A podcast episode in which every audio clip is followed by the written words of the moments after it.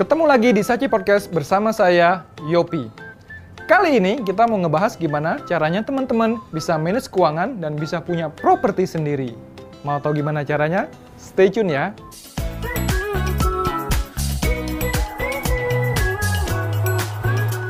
Nah, udah banyak banget nih pertanyaan yang masuk ke sosmed gua. Kita langsung cek aja ya satu-satu. Nah, ini ada pertanyaan nih. Pak, saya kan milenial nih, Pak. Maksudnya usia saya masih muda. Ya iyalah masih muda. Kalau udah tua kan kolonial ya, bukan milenial ya nggak?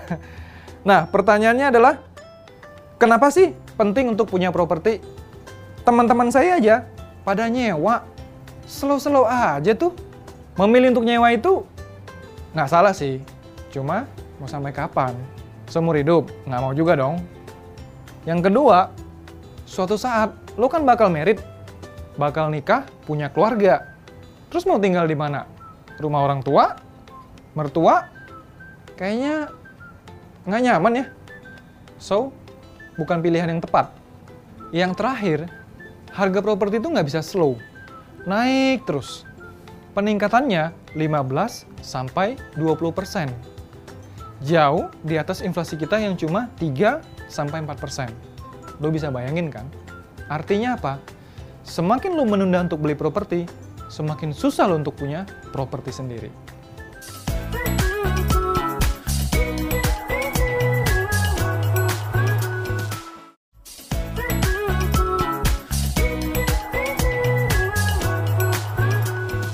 Ada lagi nih pertanyaan berikutnya. Langsung kita bacain aja ya. Pak, saya tuh bingung. Kok banyak bener yang perlu disiapin untuk ambil KPR atau KPA? Gimana dong, Pak? Jangan bingung-bingung. Gampang kok. Yang pertama, lu mesti tahu dulu, lu mau ambil rumah atau apartemen. Dua-duanya ada plus minusnya. Apartemen biasanya lokasinya itu strategis di tengah kota. Fasilitasnya banyak, praktis lah. Tapi lu mesti bayar biaya maintenance, biaya service charge yang lebih mahal. Kalau rumah biasanya lokasinya agak lumayan jauh lah ya di pinggiran kota. Tapi lu lebih bisa berkreasi sebenarnya karena di sana ada lahan kosong lu bisa tanam-tanam. Kalau lu punya uang lebih lu bisa renovasi, lu bisa tingkatin rumah lu. Jadi tergantung nih, balik lagi ke lu sendiri, rumah atau apartemen. Yang kedua, lu mesti nyiapin down payment alias uang muka. Rata-rata bank itu mensyaratkan uang muka 25 sampai 30%. Yang ketiga, setelah lu punya DP alias uang muka tadi, lu juga harus mempersiapkan dokumen-dokumen yang dipersyaratkan oleh bank. Dokumennya sih standar aja sih, seharusnya semua orang juga punya. Yang pertama, KTP, lu pasti punya dong. Yang kedua, kartu keluarga. Yang ketiga, kalau lu udah nikah, lu juga harus siapin surat nikah. Yang keempat, NPWP pastinya. Yang kelima, itu slip gaji, lu pasti punya kan? Yang terakhir, itu rekening tabungan. Biasanya sih bank minta 3 bulan terakhir udah cukup sih.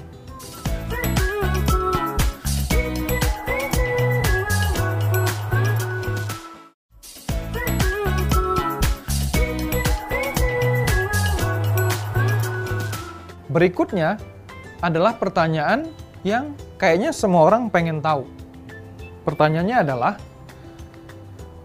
emang bener ya Pak, biaya untuk ngambil KPR atau KPA tuh mahal banget? Bisa ceritain nggak sih Pak, apa aja biaya-biaya yang perlu dibayarkan oleh kita? Oke, sebenarnya biaya KPR ini standar aja sih. Kita bahas ya satu-satu. Yang pertama, itu adalah pajak pembelian rumah.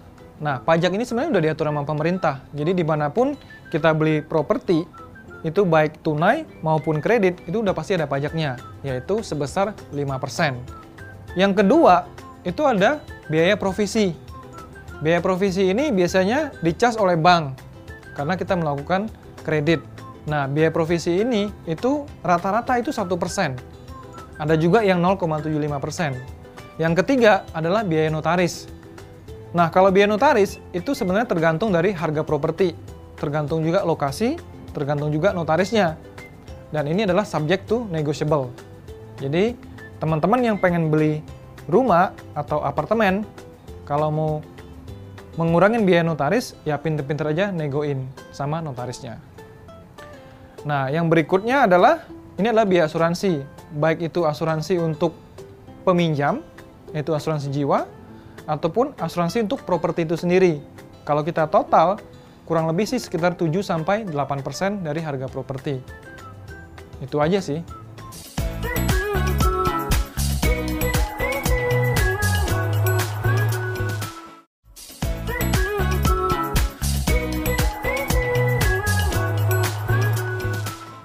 Tapi saya juga ngerti nih, teman-teman nih banyak banget godaannya untuk ngumpulin uang buat beli properti.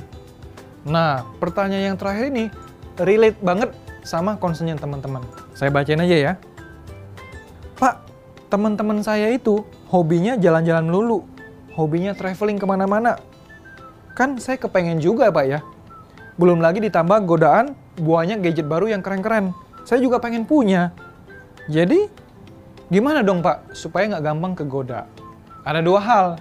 Yang pertama adalah disiplin. Disiplin apa? Disiplin menabung untuk membeli properti tadi. Jadi, pas teman-teman gajian, langsung pisahin sebagian ke rekening untuk beli properti tadi. Jangan dicampur sama rekening sehari-hari yang teman-teman pakai. Lalu mungkin ada pertanyaan lanjutan. Berapa besar sih yang harus disisihkan atau ditabung untuk properti tadi? Idealnya adalah 30% dari gajinya teman-teman. Jadi kalau misalnya teman-teman katakanlah gajinya 7 juta, berarti yang harus disisihkan adalah sebesar 2 jutaan setiap bulannya. Yang berikutnya atau yang kedua adalah selalu tanamkan mindset atau pikiran di kepala teman-teman bahwa punya properti sendiri itu lebih enak dan lebih menguntungkan. Why? Pasti dong. Pertama, punya properti sendiri itu udah pasti naikin gengsi, tidak diragukan lagi.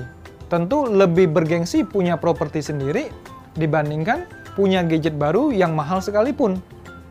Terus, kalau teman-teman punya properti sendiri, itu juga akan meningkatkan nilai tambah bagi teman-teman yang misalnya masih single untuk nyari pacar.